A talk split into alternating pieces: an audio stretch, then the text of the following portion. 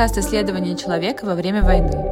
Проект состоит из интервью с разными людьми про их истории и взгляды, которых объединяет одно – время. Вот это время я и пробую запечатлеть. Подобная рефлексия призвана поддержать нас всех и напомнить, что мы не одни, показать, какие разные бывают ситуации и выборы и дать сил совершить свой. На самом деле мне очень страшно выпускать этот проект, но меня ободряет Орландо Блум. Помните в фильме «Элизабеттаун», герой которого он играет, придумал дизайн кроссовок? В этот э, дизайн компания вбухала кучу денег, но в итоге проект полностью провалился. Коллеги возненавидели Орландо, а ему самому было очень стыдно. Но в итоге там был хэппи-энд, и все это меня вдохновило на то, чтобы не бояться. Забавно, что и подкаст, и фильм про одно и то же, про человека. Всем крайне рекомендую посмотреть этот фильм и послушать мой подкаст. Погнали!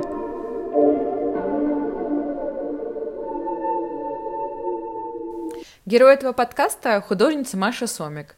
С ней я познакомилась в девятнадцатом году на перформансе, мысль которого, к сожалению, вообще не помню, но помню, как меня впечатлили ее работы. Позже я узнала, что она тату-артист и захотела сделать татуировку вместе с ней. Пока я собиралась с мыслями, наступила война – я оказалась в Ереване, а Маша осталась в Москве. Но именно с ней я захотела записать первый эпизод этого подкаста и поговорить о человеке во время войны. Маша настоящий цветок. После прослушивания вы обязательно поймете, о чем я, а пока я хочу представить ее с более официальной точки зрения. Маша Сомик – мультидисциплинарная абстрактная художница.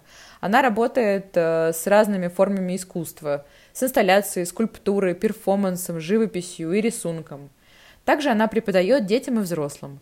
Например, к ней можно прийти на урок и сделать украшение имени себя.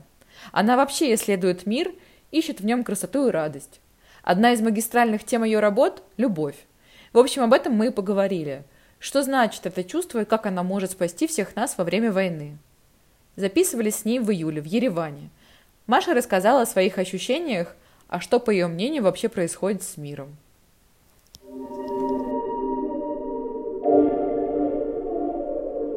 Вообще, я думаю, что сейчас как раз тот момент, когда э, очень сильно все меняется, и это момент, когда у нас есть возможность стать ближе друг к другу. То есть, может быть, сейчас мы одновременно и очень далеки друг от друга, и у нас колоссальная возможность стать ближе друг к другу. Вот мне кажется, что сейчас какой-то такой очень важный космический момент для всего человечества. Каждого героя я спрашиваю о том, что он делал 24 февраля и как он узнал о событии. Насколько я помню, я 23-го вернулась э, из Красной Поляны в Москву. И мы опоздали на поезд из-за того, что э, откуда ни возьмись взялась какая-то очень странная пробка угу. на выезде из Розы Хутора, и мы стояли два часа, и мы опоздали на поезд. Э, возможно, это все было тоже как-то связано с э, событиями, которые угу. чуть позже произошли, но тогда еще было ничего не понятно. И, в общем-то, я как раз тот человек, который не смотрит новости, в принципе, никакие никогда. И о чем-то я узнаю только либо через своих друзей, либо через, ну, как бы увижу что-то в ленте в Инстаграме. Вот. И получается, просто на следующий день я была в Москве, и мне кажется, я делала дома какую-то уборку, ну, то есть я э, была больше части в себе, наверное, не в мире, вот. Поэтому, мне кажется, я только впоследствии, через какое-то время об этом узнала. Также я интересуюсь вопросом безопасности и дома. Свой дом я ощущаю своим домом, и даже больше я ощущаю себя в своем доме в безопасности. А, и, наверное, именно поэтому я, как бы у меня не возникло желания куда-то переезжать. А, оно возникло только уже впоследствии, когда э, все друзья стали об этом говорить, и ты вроде как бы тоже ловишь вот эту волну, вроде как все переезжают, ну и может тебе тоже нужно. Но Я просто, ну, у меня сын, и мне немного, ну, мне кажется, сложнее переехать, вот так взять и, ну, ну мне просто тупо лень искать новую школу, там, а, ну, как бы вот эти всякие моменты, а, поэтому я э, чуть больше думаю и рефлексирую на эту тему, может быть, чем э, ну, человек, который одинокий, ему как бы э, ну, проще взять и поехать. Э, вот. Э. Кажется, здесь напрашивается вставка о Машином портрете. В общем, Маше 35 лет, и у нее есть э, сын Платон, как она уже рассказала. Живут они в Москве, там же располагается ее мастерская, где художница проводит много времени. Там она устраивает перформансы, выставки и арт-уроки. Разглядеть все эти детали жизни вы можете в ее соцсетях. Я обязательно все ссылки приложу к этому эпизоду.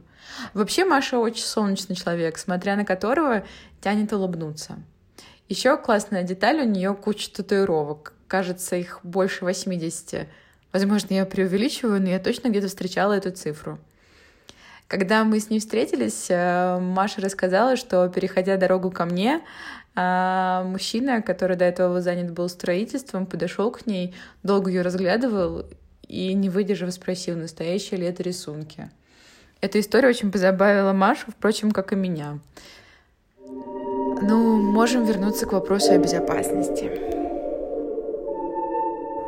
Я хотела бы вот отдельно про, про тему безопасности mm-hmm. сказать. А, просто когда случилось э, чуть назад вернуться в прошлое, когда вот случилась пандемия, и мы все сидели дома, у меня возникло такое очень сильное чувство тревоги и ощущение, что как бы а, вот весь мир э, меняется, и ты уже не можешь зарабатывать деньги привычным тебе способом, и типа как бы как жить дальше.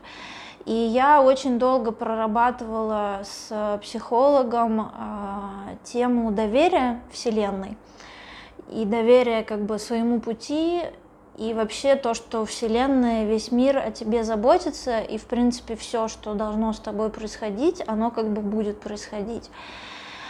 И мне кажется, вот этот э, базис, он мне помог в этой ситуации снова как бы не, не попасть вот в это тревожное состояние, не уйти в него, а остаться как бы в равновесии более-менее таком. И я не могу сказать, что у меня все время вот так вот ровно, я как бы все время в доверии, но, по крайней мере, сейчас я уже могу замечать, когда я выхожу из этого состояния, и я Э, знаю, как себя в него возвращать, и это мне очень помогает.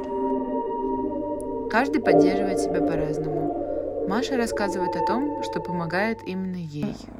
Мне очень помогла вот как раз йога, на которую я стала ходить, мне кажется, совсем э, вот недавно перед началом всех вот этих э, событий февральских.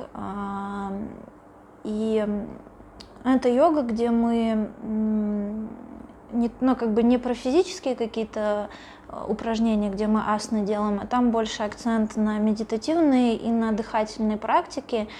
И плюс в конце а, у нас есть несколько там минут на обсуждение каких-то насущных проблем, и а, как бы учитель дает какую-то поддержку.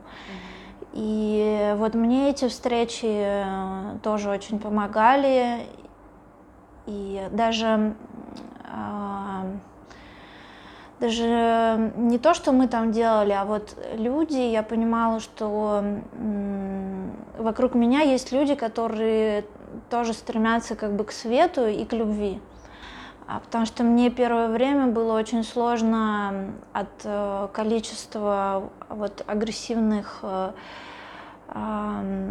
комментариев и, в общем, от этой вот агрессивной энергии. Я как бы прекрасно понимаю, что ну, каждый испытывает, э, может испытывать любые эмоции, и у всех может быть разная реакция на это, да, в зависимости от, ну, от того, какой ты человек. Mm-hmm. Вот. Но я просто точно понимала, что мне очень сложно с этим.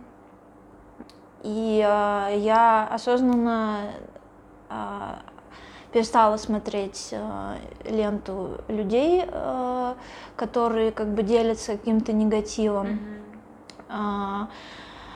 Просто однажды я там, ну, как-то ну, погрязла вот в этих новостях, и я поняла, что вот сейчас у меня будет э, практически, ну, паническая атака, и я просто выключила телефон и как бы начала дышать, и я еще раз убедилась, что, э, ну, мне это не нужно, то есть, э, ну, как бы, когда ты туда уходишь, э, что тебе это дает?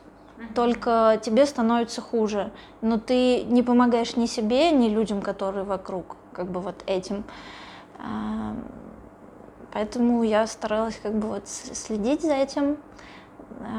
Но во время пандемии у меня просто была психолог, э, которая, мне кажется, ну такая с уклоном в эзотерику, вот, и она давала тоже всякие приятные практики.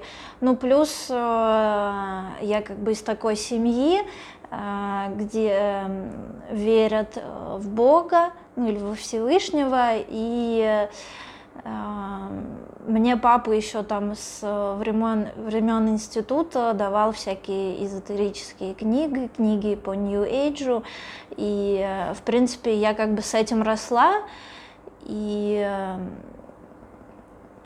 ну, наверное, это тоже сыграло какую-то роль э, ну, то есть я довольно сильно верю в, вот, в то, что есть как бы Всевышний, и в то, что у человека у каждого определенный путь, и в, в любовь и доверие Вселенной, и я как бы сейчас уже очень сильно в это верю, и, наверное, это мне помогает.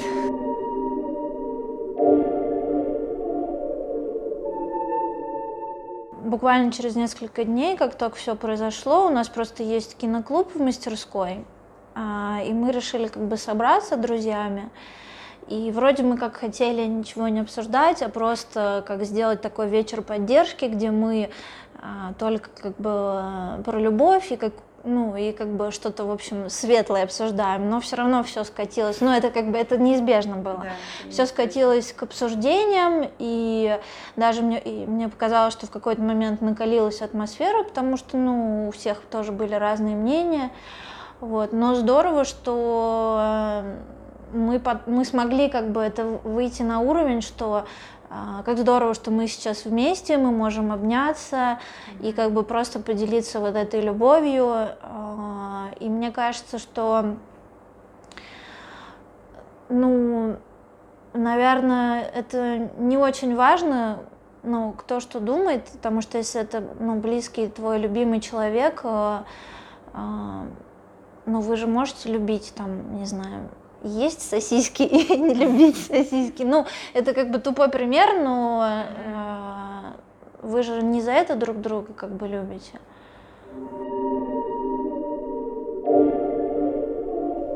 Война по-разному повлияла на работу и творческие проекты моих героев. Маша делится своим опытом. Ну вот до, до этого дня я отправила одну заявку в резиденцию, меня не взяли, но я как бы не связываю это с, э, с тем, что я из России. Э, может быть, меня просто не взяли. Э, ну, честно говоря, нет, мне кажется, у меня всегда есть план расширяться, развиваться как бы на весь мир, но прям каких-то конкретных идей, проектов у меня не было, поэтому я могу сказать, что особо не повлияло но я бы хотела рассказать э, про, про свой проект, который совершенно случайно попал э, на эти даты, и мне кажется, что он э, очень помог и мне, и тем людям, которые пришли ко мне на, на выставку. Сейчас а, я расскажу. В общем, когда а, еще была пандемия, я придумала для одной выставки серию работ, как бы вот про ощущение безопасности и про доверие, вот как раз про что я говорила. Вот это как раз был момент, когда я это у себя прорабатывала, и, соответственно, я создала такие работы, придумала. И зимой э, меня не взяли на выставку, а зимой я уже подумала, а почему бы мне просто так не сделать эти работы, и запланировала выставку, а, я не помню, по-моему, она в начале марта, что ли, была. А, то есть я просто ее запланировала, что вот как раз я успею сделать и сделаю. И потом, когда случается как бы вот эта трагедия, я понимаю, что как бы совершенно бессознательно я придумала, запланировала событие, которое, ну, просто может помочь э, прожить многим, mm-hmm. и в том числе мне. Э, ну и вообще у меня есть ощущение, что э, как бы вот через свои работы это мой э, способ ну, помогать людям тоже с, справляться ну, с какими-то вот такими неспокойными состояниями. И, и было, было очень классно, мне кажется, было очень ну, так мощно и пришло много людей, и ну, то есть это вот прям когда идеально, идеально попало событие во времени. Угу. Какое-то, не знаю, космическое.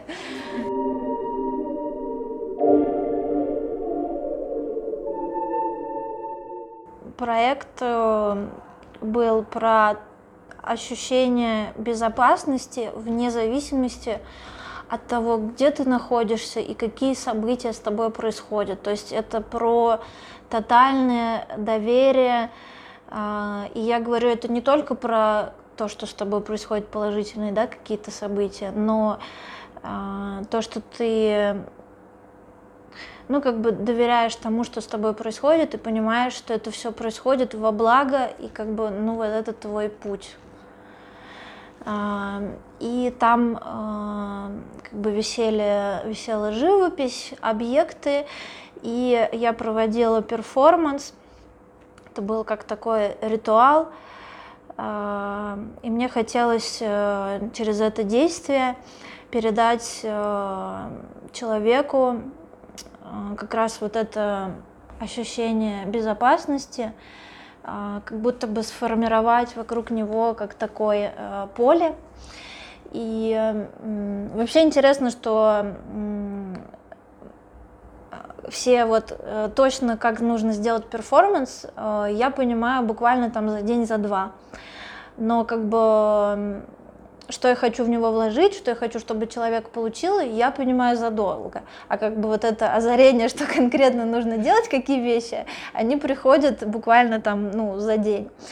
И вот как раз ко мне пришло, что нужно одевать человека. И а, на стене висело зеркало, и как бы человек вставал лицом к зеркалу, а я стояла сзади и э, он видел все, что я делаю в отражении.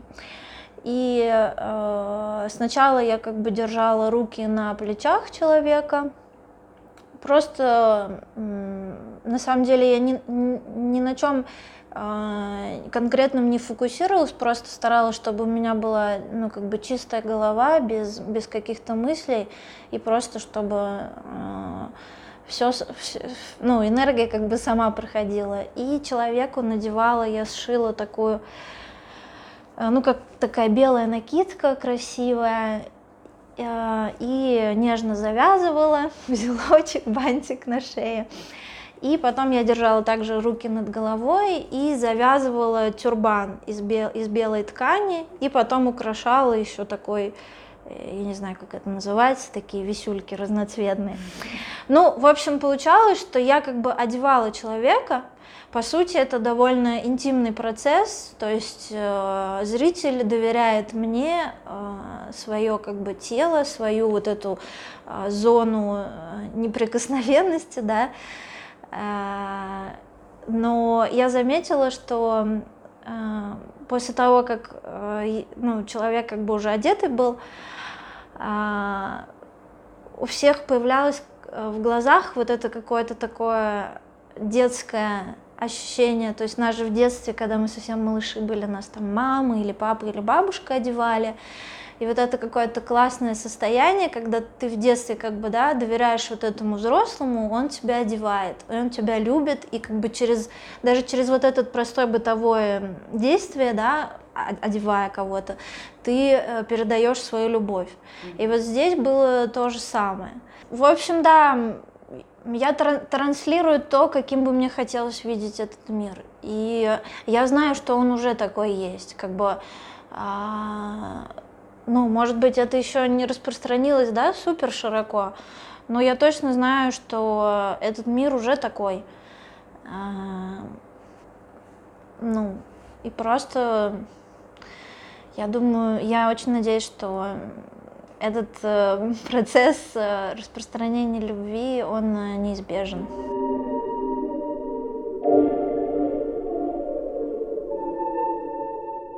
Ну, мне кажется, просто еще человек тоже так устроен, что пока вот что-то не произойдет, он так и будет вот в этой своей какой-то рутине бытовой, вот этой вот колее, какой-то проторенной дороге, а, но есть, а, ну, есть еще всякие другие тоже вещи. Как бы, плюс я верю тоже в, в, в всякие кармические вещи, и мне кажется, у, у планеты тоже есть своя, как бы, свои какие-то циклы, а, у человечества свои циклы. И э, хочется верить, что сейчас вот этот цикл, когда э, вот эта ненависть, да, которая, агрессия, которая есть на нашей планете, она максимально выходит э, только для того, чтобы как бы очиститься и заполнить это все другим, э, другой, другим качеством. Мне очень нравится фраза, я не знаю, насколько точно я ее сейчас передам, вот из Гарри Поттера, а, даже в самые темные времена всегда а, можно найти кусочек света или источник света, ну, в общем, что-то там такое про темные времена и про свет. А, и мне кажется, вот, ну, вот сейчас это такое время, и, но свет, он никогда никуда не уходил. И меня тоже очень поддерживает, когда э, люди рядом э, тоже как бы держатся вот, вот за это. И как любые эмоциональные состояния, мы можем друг другу передавать их. И мне кажется, нужно быть очень внимательными и ответственно относиться к тому, что ты передаешь другому человеку. И мне кажется здорово, когда ты передаешь именно любовь. И если ну, и это будет распространяться. То есть просто начать с, с того и спросить себя, как бы, что я хочу сегодня передать, ну, как минимум себе, как максимум, не знаю, другому человеку, другому существу. И это будет возрастать, потому что это такая же, ну, энергия. И она очень заразительна к счастью.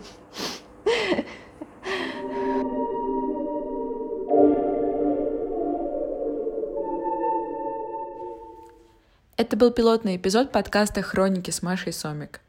Кстати, всем советую подписаться на ее инстаграм, телеграм и вообще сходить на ее перформанс, если вы в Москве. А я добавлю, что открыть проект хотелось вот так, демонстрируя иной взгляд и отношение к войне. Возможно, где-то неактивный, творческий и определенно через оптику любви. Спасибо, что послушали. Всем пока!